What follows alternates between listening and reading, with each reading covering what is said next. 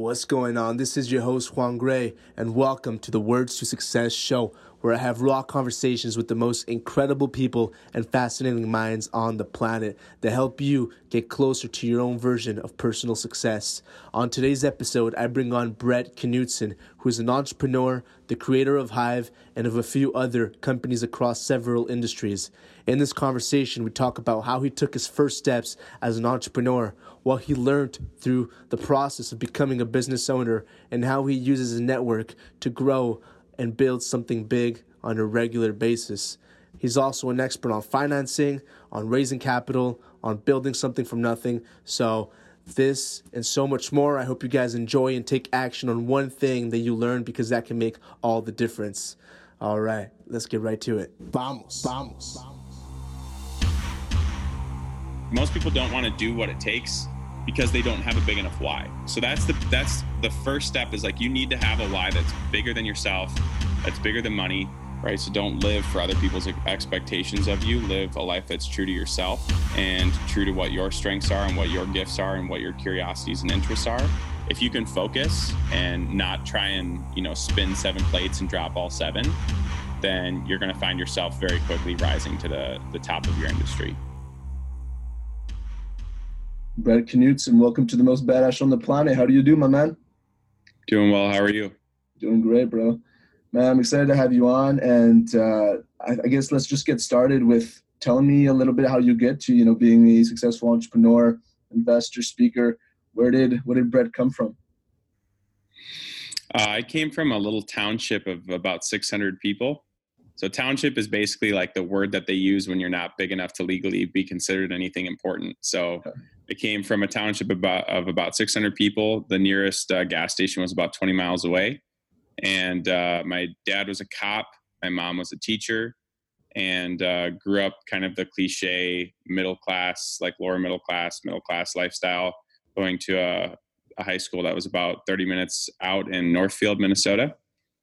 And, uh, you know, started started there, and I, I never ended up uh, really going to college. I went to about uh, half a semester of community college, and it wasn't for me uh, school in general really wasn't for me. I kind of found out early on that you could cheat your way through the system and just barely pass. And I had some successful people, uh, mentors of mine that I found that told me that my grades don't matter as much as my parents want me to believe that they did, which that was to my parents' dismay, of course. But yeah, I mean, I, I just came from a really small town in Minnesota and, uh, you know, humble beginnings.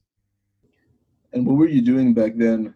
You know, were you did you have any early companies? A lot of people when they're you know entrepreneurs, they they have a lot of stories kind of starting up. who who were you when you were in your I don't know 16 year old Brett? So as a kid, like I was always trying to like hustle to make money, like with lemonade stands and with uh, I would buy like those rolls of admit one tickets. And even though I had a neighborhood that only had like 12 other houses in it, I was you know like I'd I'd get like a little one like a little kid pinball machine and I'd have like a video game console, and then like my friend would have an air hockey table. So we try and like pool them all together and make an arcade and like sell tickets. Like I was constantly trying to like hustle for for stuff, but I never really knew that that was an entrepreneurial thing. Like my parents were very good at sheltering me from that because they wanted me to take the college route. They did not want me to start a business.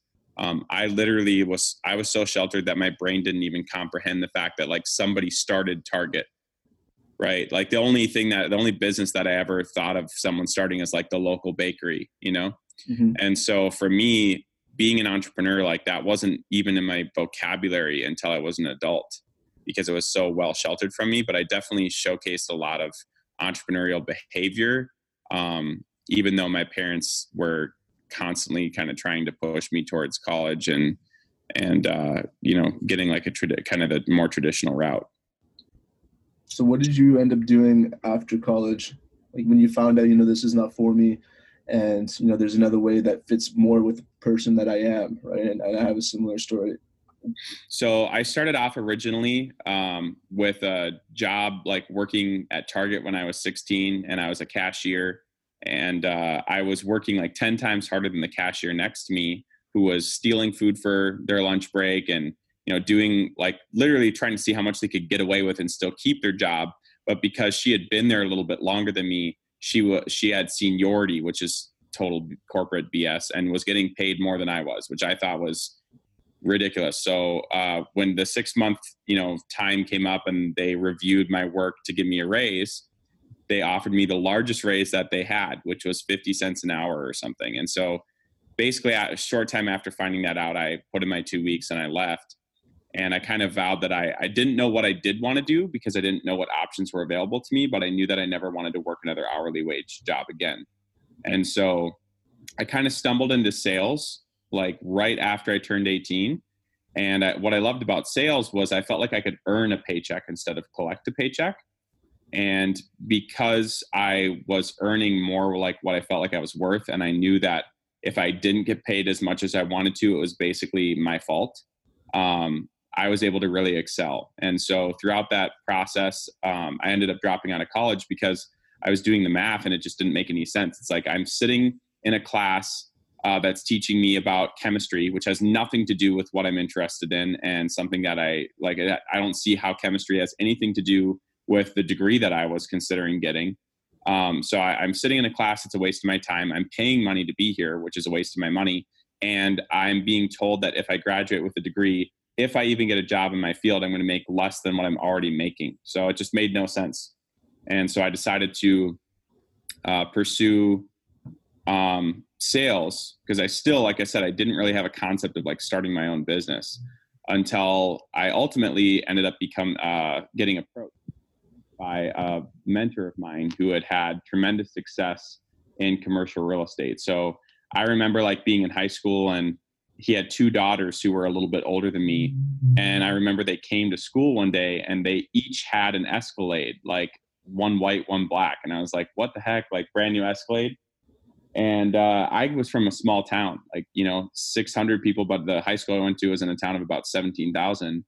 And nobody even had an Escalade, much less a 16 year old, and much less two 16 year olds. And so I just remember like that sat in the back of my mind. I was like, I, I wonder what that guy does.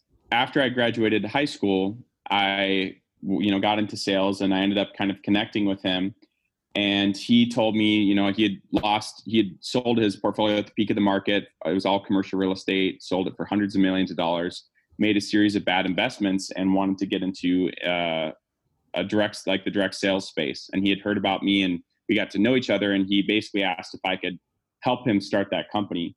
And so i was uh, like a sales director and i led like this huge team of sales reps for this direct sales company. And so unfortunately um, it was a very big and very expensive failure because he didn't want to listen to the people who were in that industry who had had success because he had had so much success of his own in another space. And and I learned very quickly that just because you um, are an expert in one industry that that doesn't mean that you know you can just apply it to everything and that you should always be coachable and willing to learn and surround yourself with the people that know the industry that that you don't know or know uh, who are who are experts in the areas that you're not an expert in and so that company was a very big and expensive failure. I raised uh, a lot of money from friends and family for that business and lost everybody's money, lost a bunch of my own money. And so my first attempt at starting a business was a very big, uh, very public failure, right? Especially since I involved uh, the money of friends and family members of, of mine. So most people, I think for most people, that's, you know, it's kind of like their one shot. I think that's where most people give up you know so it's like okay i had a very big public humiliating failure and that was my first attempt at entrepreneurship it must just not be for me right and so i didn't really give up on myself but i just didn't really you know i wasn't going to proactively try and start a business just for the sake of starting one. So i started doing sales again and i got into like sales management sales training and sales consulting and stuff and i didn't get back into entrepreneurship until uh, 2013 so my mom is chronically disabled and she's got uh, throughout the process of all the different disabilities that she has she's lost her license and her ability to drive and my parents got divorced when i was 14 and so because of that she basically uh, just sits at home by herself all the time she's you know completely by herself my sister's in eh, was in uh, school and my brother was working already and, and out of school and and I obviously was out of the house too. So it was literally just her and I felt really bad for her. So I was trying to figure out a way to for her to like meet the people that were nearby that like the same things as her so they could come pick her up and do something fun. And back in 2013 there was like literally any option that anybody could think of right now for how you could do that now did not exist back then. So I naively decided to create the solution for her, and that's what ended up becoming Hive. So, um, needless to say, I, I decided to start the social network that would help people find friends based off of location and shared interests. And that led me to a journey where I moved to Silicon Valley and ended up raising millions of dollars from the co founder of Electronic Arts, or EA Games, as most people know of it as. And uh, you know ended up with hundreds of thousands of people using it and people making friends people getting saved from suicide and all sorts of crazy stuff and ended up pivoting the business later to like a b2b licensing play and now i run a digital accelerator that helps other companies get to fundability raise money and scale well so yeah there's a lot of interesting interesting pieces here what would you say was the process of, of starting Hive, for example? I mean, obviously it's a big process.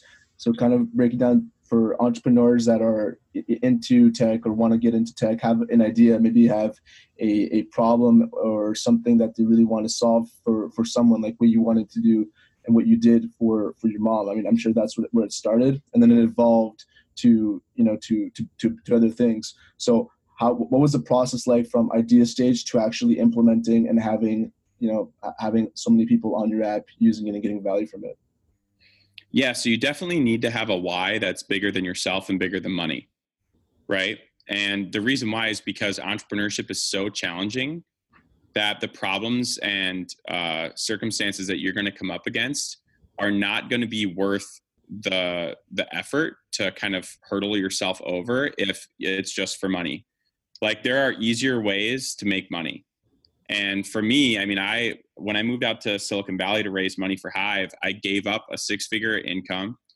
I moved out uh, moved out to the most expensive zip code in all of North America, and I slept on the floor of an illegally modified 1,200 square foot house uh, with 23 other people living in the same house. So, I mean, 1,200 square feet, that's the size of like a two bedroom apartment.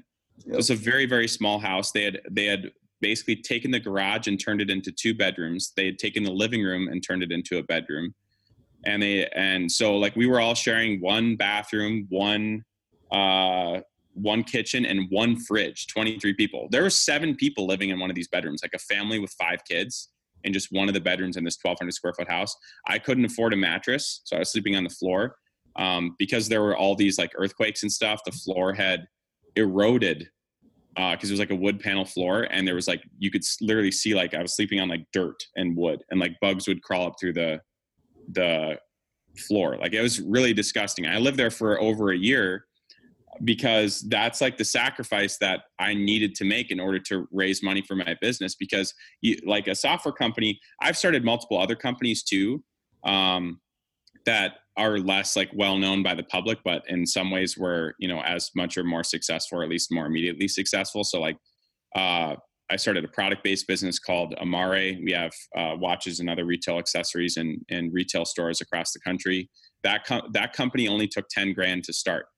I started a service based business called Metaphone, and we did outsourced appointment scheduling for people in the medical space. So we were like a HIPAA compliant call center. I sold that back in March of last year, and we started that company for five thousand dollars, right? But Hive took, uh, took Hive took a million dollars to build, so you can't save your way up to to doing that, right? So like I had to go out to Silicon Valley and raise money, and that was just the sacrifice that was necessary in order for me to get started. And most people, if you're just driven by money, most people would never stick that out. Like that was so grueling. I remember I had uh, a about a dollar a day was my budget for food and so i would um, i would either get like a dollar menu item from mcdonald's as my entire like f- all of my food for the day and sometimes i couldn't even afford the tax which sounds really dramatic but it's true Um, and so one of the other things I would do is like if I had if I could save up the money, I would get a five dollar cheese pizza from Little Caesars, and I'd eat half the pizza one day, nothing the second day, the other half the third day, and nothing the fourth day. So like that's what my eating patterns look like for over a year, and I ended up losing like over eighty pounds as a result of that. And unfortunately, you know, coming back to where I'm from and and having a loving grandma and a loving wife and stuff. Now I've like gained all that back, but I was very very underweight. Like I was uh, um, pa- like almost passing out constantly, and like most people just like most people don't want to do what it takes because they don't have a big enough why. So that's the that's the first step is like you need to have a why that's bigger than yourself, that's bigger than money. Um, for me, it started with helping my mom, but it's compounded over time. So now it's you know providing a great life for my wife and kids. And uh, now it's it's compounded again to um, you know helping i want to help make a historical impact on the education system because i think that it's br- really broken and outdated. And i know that i can't do it alone but i know that if i want to have you know any significant impact on it i need a lot of resources and a lot of influence and so i reverse engineer everything that i do to help me get closer to that end goal for for kind of my life legacy right that's awesome, man. Very cool. When you were when you were living on that one dollar one dollar day budget, had you already seen money? Did you already have a successful company by then, or did all that come after that? So I had not had a successful company at that time. I just had like a high paying job before that. Yeah.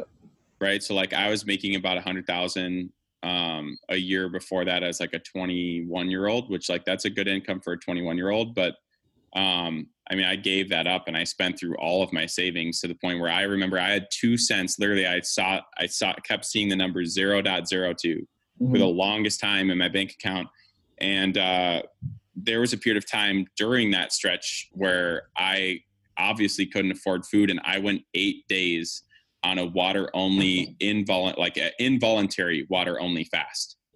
So I had no food, no snacks, no juice, no anything, just water for eight days straight, involuntarily because I couldn't afford to have anything else. So, you know, I mean, it's that was kind of the situation that I voluntarily put myself in in order to solve this problem that was important to me. And uh, which that's another point of it too is like it, you need to be starting a business to solve a problem, not just to make money too, right? So you need to solve an actual problem that people have totally. And how do you feel your relationship with money changed over time from there to to basically where it is right now? How have you changed, and how has your relationship with with finances changed as well? Um, my relationship with money has been very very interesting. Uh, so I, I grew up with parents who were polar opposites. So I had a dad who um, like never spent money ever but made probably six figures a year. But like literally, like he, I mean, he would buy a car and then literally run it into the ground. Um, so I mean, he he never ever spent money. And then I had a mom who was never able to spend money, obviously, while she was with my dad. And then when my parents got divorced, she kind of went ham. So she started spending money like crazy. And almost immediately, like within a year and a half of the divorce, went through for, uh, foreclosure and bankruptcy because of her poor spending habits, and still to this day has poor spending habits and doesn't have the, the income to support it. So I kind of went all over the place. Like I grew up um, with nothing because my dad wouldn't buy anything and my mom couldn't buy anything. And so when I first started making money, um, I was really like strict with it and I didn't spend it. I was very careful with it. Um, and then I ended up saving a bunch of money, which is what afforded me to be able to move out to Silicon Valley.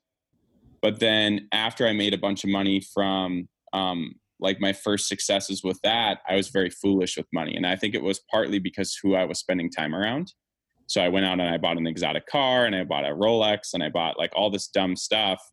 Um, probably partly for like social media and what other people like proving other people wrong, which is a horrible, horrible motivator. Um, so I was definitely partly like I was buying this stuff to impress people that I didn't even like, which is dumb. Um, and so I ended up losing. I went broke again, right? From all my, I did what my mom did. So made a bunch of money and then went broke again, um, making a bunch of really poor decisions. And then um, when I made money again, then I was a lot smarter with it. And, and, you know, now I have a healthy relationship with money. So I occasionally treat myself, but I don't go over the top. And I understand um, that, you know, whatever whatever tool I'm currently using for income or whatever tools I'm currently using for income, uh, that income could change at any given time. And so I'm always just very thankful for what I have and um, do my best to be a good steward of it and and try to be more generous to others than I am to myself with my money. I want to take a quick second to thank our sponsor for today's episode, Vessi Footwear. They are literally the only everyday sneakers that you can actually wear every day. They are super stylish, 100% waterproof, breathable, extremely comfortable. Oh, and they're even vegan. Honestly, when I found out about this brand, I knew I wanted to try them out. And after I did, I hit them up to work right away because after wearing them for months, I genuinely love the product and want to support so more people can actually enjoy the Vessi shoes as well. To check them out, you can go to vessifootwear.com. That's V E S S I footwear.com. And I can guarantee you won't regret it. Let's get back to the show. Vamos. Absolutely. Very nice. Well, on the subject of money, one thing that you're very good at is is raising financing, right, for for your company, for for different projects. So, can you tell me a little bit about that and what advice you have for people who are have a company, maybe they have a couple employees, or or they're you know very early on in their startup and need a little bit of finance to get themselves to to that next level and really continue progressing. What would be your your pieces of advice, and how would, should they go about that? Yeah, so um, I I've uh, I've raised a lot of different money from a, through a lot of different methods for a lot of different types of businesses, and I've learned a lot through that process. And the most important thing that I've learned is that there's there's kind of an unspoken uh, term that I feel like I've almost coined, which is you need to be fundable, right? Like there's fundability as an issue. So most people they come up with an idea for a business and they go, okay, I'm going to talk to VCs that is like mind-blowingly way off right? So it's it's come up with an idea that solves a real problem and then you need to structure everything properly. You uh, you need to incorporate your business in the right state in the right way. You need to have a pitch deck. It needs to be structured the right way. You need to be a compelling storyteller. You need to have your elevator pitch as they say down. You know like if, if you can if it takes you longer than 30 seconds to explain what you do then you don't clearly understand what you do well enough to be raising money yep. um, and certainly not well enough to be able to explain it to someone else.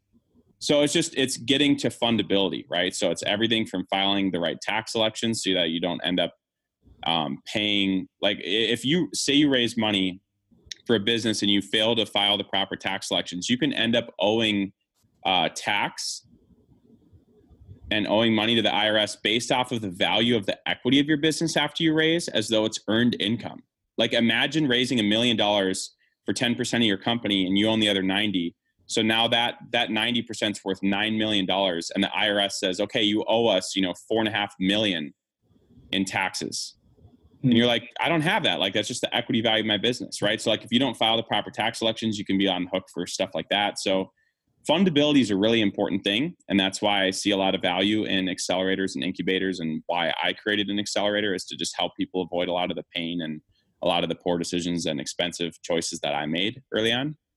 But uh, fundability is important. And then from there, it's all a relationship game, right? So you can either pay money for relationships, you can build the relationships yourself, you can build them smart, uh, or you can build them stupid.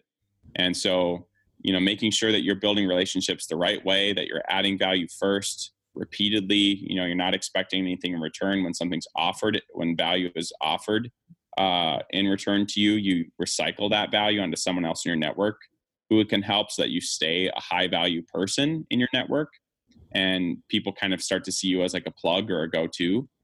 Um, and then on top of that if you're if you ask people for money all you're ever going to get is advice right? But if you ask people for advice their wall you know as an investor like their walls come down they come alongside you and they they try and help uh, and that's when they really get to know you get to know your company and are a lot more likely to invest so Um, my biggest tips is you know you have to be a fundable entity, so learn what learn what uh, is entailed with fundability, and then beyond that, it's just be a good relationship manager and a re- good re- uh, relationship builder, and you'll be able to succeed in raising capital.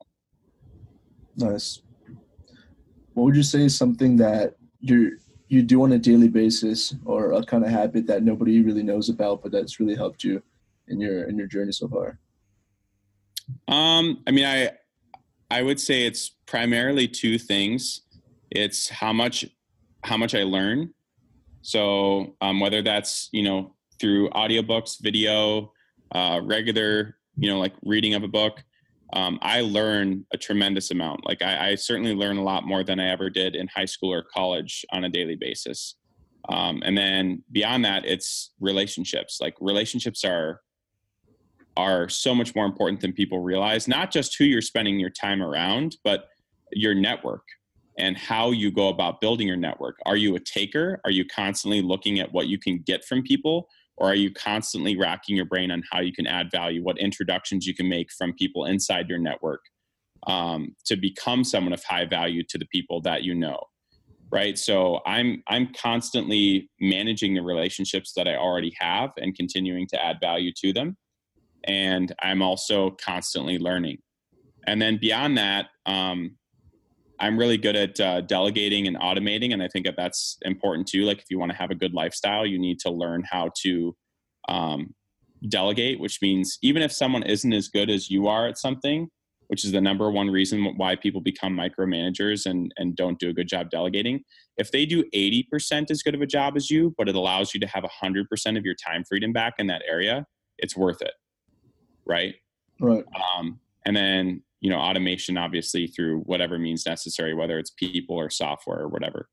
So for me, it's just continually delegating and automating what I can so that I can spend more time on uh, building and growing relationships and learning. Right. And how does someone systemize and automate, you know, their daily life to like getting started?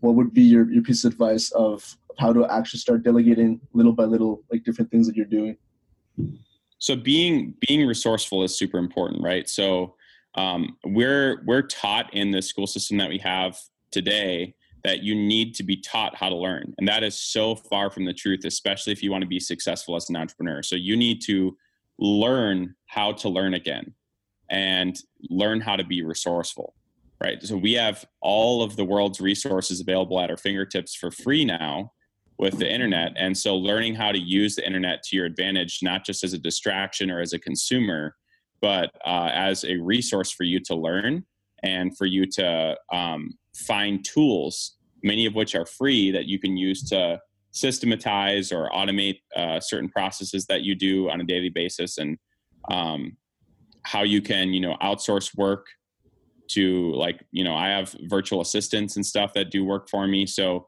just learning how to be smart with the with the tools that you're given and learning how to learn again is one thing. And then the other the other way to know what to delegate and what to automate is to ask yourself you know what are your strengths and what are your weaknesses? And instead of trying to become a jack of all trades master of none and become this well-rounded useless person um, instead become someone who's really high value to society by focusing on making your strengths superhuman right? And be becoming better than everybody else at what you're uh, already good at. And then you can always delegate your weaknesses to somebody else who is strong in those areas right? Mm-hmm. um, and for most people that just takes a lot of focus. And we live in a society where you know focus is a rare commodity these days. And so if you can if you can focus and not try and you know spin seven plates and drop all seven then you're going to find yourself very quickly rising to the the top of your industry. I like that what you said there focus is a rare commodity because it's it's so true and it's something that people are constantly having having issue. For me I, I think that it's it's one of the things that i hear most often having trouble to stay focused on one thing while also having clarity of what they're doing you know so, what would you say from a focus standpoint? Do you have any set of practices um, that you do on a daily basis that kind of help you stay focused, or what kind of what kind of mindset do you feel like someone has to learn to cultivate to just be like, "Fuck that! I'm just gonna go straight on and I'm gonna get this done until this gets done, and then I can move on to something else. You know. Yeah. So one of the best exercises is just write down your top 20 goals that you have. So you write down your top 20, and then once you've written those down, circle your top three that are the most important to you. And the 17 that you didn't circle become your stay away at all costs list. Right. So most people, they're just trying to like every single time I've ever found myself struggling in life, it's when I'm trying to do too many things at once. And so if you focus on just three things at a time, and everything else is literally a do not touch, do not focus on, do not think about, do not spend time on uh, list, then it really helps you hone in on those three things. Now, here's the thing those 17 uh, things that are the stay away from at all costs list, you can revisit those after you've achieved uh, like sustainable success in one of those three areas or two or three of those three areas, right? And so for me, I have like a lifelong to do list. And so I uh, I cycle through those. Once I've created sustainable, automated, and delegated success in one area, then I move on to the next area in my list, right? So, um, just as an example, for the for years now, I've known that I need to build a personal brand, and a personal brand has been on my list. But I've been focusing on creating value for the marketplace and building successful businesses and learning so that I can be a good leader. And now that I know that I can add value to other people, now I'm focusing on building my personal brand. Now I'm focusing on going on podcasts. Now I'm focusing on uh, taking up speaking engagements. And that was not a focus of mine at all. And I said no to every single uh, speaking opportunity and every single personal brand related opportunity. I never had anybody filming my stuff, nothing until it became one of my three uh, you know areas of focus so it recently became an area of focus. And now, you know, everybody will see that my personal brand will grow tremendously over the course of the next year because it's an area of focus. And as long as I'm focusing, I know that I can succeed in that area. Whereas before, I used to try and do everything that everyone else was doing, plus everything that I was doing, you know, plus everything everyone else was telling me to do. Like that's so overwhelming. Mm-hmm. And so just make a list of 20 things, circle your top three, and only do those top three. That's how that's my best advice for how to focus. And do you revisit that on a super constant basis? Is it something that you have like on a piece of paper you're constantly looking over or how do you go about that? So i have my goals and you can have multiple different goals inside of your top three areas of focus. Right right? So it's different than a, a list of goals. So like i look at my list of goals every single day but my areas of focus since there's only three of them i know what they are and my goals are based off of those three things. Now once i achieve success in one of those areas or i exit or i remove myself from one of those areas or i've achieved whatever i wanted to achieve or i failed whatever it is once i'm done with one of those areas then i go back to that list and i figure out which one i want to add into or which one's next on my on my list to add into my top three would you consider yourself a, a spiritual person bro? Yes. Um, so I, I, I feel kind of like I've had an unfair, um, I guess you could say unfair advantage in life when it comes to my relationship with with God because I had I had an experience that I think a lot of people um, haven't had. So when I was when I graduated shortly after I graduated high school, I was in a really bad car accident um, I was going about 80 miles an hour and I rolled 11 times and I uh, was airlifted to the hospital and died on the way there and um, was in a coma for a while. And just throughout that entire process, I experienced things that I can't explain. And um, I, I was raised a Christian and, uh, but I, I had kind of fallen away from that independently before the, the car accident. And throughout that and uh, just getting to have my own relationship um, it, it's it's changed me pretty dramatically. So um, i 100% uh, am a person of faith and i believe that everything that i have in my life has been uh, given to me. It's a gift from god every single day that i get to live and i'm very grateful for um, you know what he's entrusted me with and I try to do my best to be a good steward of of everything that I have. Wow, and, was there something was there something in particular, like a certain thought that you remember having, like after or during that experience that you revisit today that you feel like would fuel you and fuels you to to go like so hard because you've experienced experienced what that is to you know be almost gone yeah i mean i just i know um you know I, I know that i have a purpose here and that i'm still alive for a reason and that is a huge driver for me. Um, i also know now that i can overcome things you know like with god's help of course but i can overcome things that doctors say is impossible. I was not supposed to be able to walk again and you know i can run. I was not supposed to be able to uh, be able to read again and i read every single day. Like i was not supposed to be able to do a lot of things again and to this day there's very little that i can't do um, that you know the car accident has played a factor in. And even though you know I, I broke a lot of bones and i had a lot of brain damage i've managed to thanks to the miracle of neuroplasticity like the areas of my brain that no longer work are compensated by the areas that do. And it's been a, a pretty incredible um, experience for me. Mm-hmm.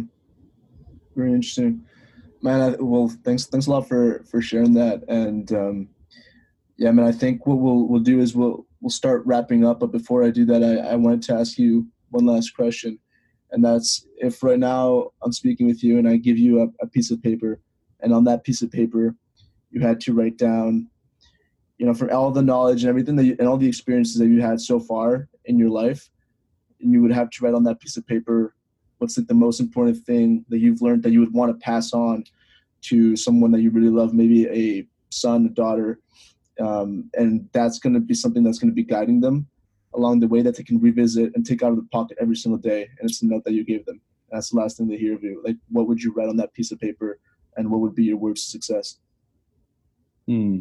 like i mean if i was speaking to my kids it'd just be you know you're loved and there's greatness within you um, don't listen to what society tells you to do um, and don't live for other people right? So don't live for other people's expectations of you. Live a life that's true to yourself and true to what your strengths are and what your gifts are and what your curiosities and interests are.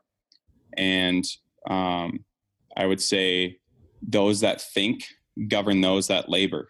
You know if all you do is hard work all you'll get is hard work. And so um, you know think about how you can impact the world in a meaningful way uh, and solve real problems and help as many people as you can and live a life that's selfless. I love that. When you said um, you have greatness within what does that mean exactly for you? I don't think that like I, I don't think that entrepreneurs are born. I think that they're made. And I do truly believe that the the biggest uh, change agents in the world and the biggest uh, and most impactful people in the world are entrepreneurs. And so, um, as an entrepreneur, I think that a lot of people think that you know, oh, I, I was born this way, and and the reality is, and for anybody who knows me, I mean, James, who's sitting here with me, has known me my entire life. We're we're cousins, and he's watched my entire uh, life unfold and and how much intentional change has been made in my life. I came up from being a, a very ruthlessly bullied, super shy, introverted kid in elementary and middle school to developing intentionally good communication skills, good sales skills, good people skills, good uh, like high levels of charisma, uh, dude, I mean, speaking from stage, that is so completely against my quote unquote nature. But I have intentionally developed all of these skills in me. And I firmly believe that all entrepreneurs and people that want to make a difference in the world are made and not born. And so if you if you have a why that is much bigger than you and much bigger than money, there's nothing that you can't do. And uh, that's you know what I try and instill in my kids, and what I would want everybody else to know that there's nothing special about me seriously and uh and there doesn't need to be anything special about anybody else like we all have our inherent strengths and it's just a matter of focus focusing on those strengths being uh being persistent and persevering through the challenges because you have a big enough why and being resourceful enough to find the answers that you need in order to succeed Mm-hmm. All right. Well, Brett, thank you so much for for uh, coming on and and sharing what you what you shared. I, I respect and appreciate you, man. Thank you. Thanks for having me. Pleasure, bro. All right. I hope you guys enjoyed the conversation I had with Brett Knudsen. If you want to learn more about Brett, you can go to words2success.com under episodes, and then you can find all his links there. Guys, I appreciate you. Thank you to everyone who is sharing online on social media, taking screenshots on Spotify, of iTunes. And now what we're going to do is if you guys take a screenshot of anything like that, put it on your stories, tag us, and we're going to repost you and give you a free shout out. All right? Thank you for supporting it, letting your friends know we're about to get this 10 times bigger. Keep on building it and uh, keep sending us a list of who you guys want on the Words to Success show, and we make that happen. All right? Thank you so much for being you. Keep grinding, keep hustling, keep working on yourself, keep spreading peace and love, and I'll see you on the next episode, baby. Vamos, vamos.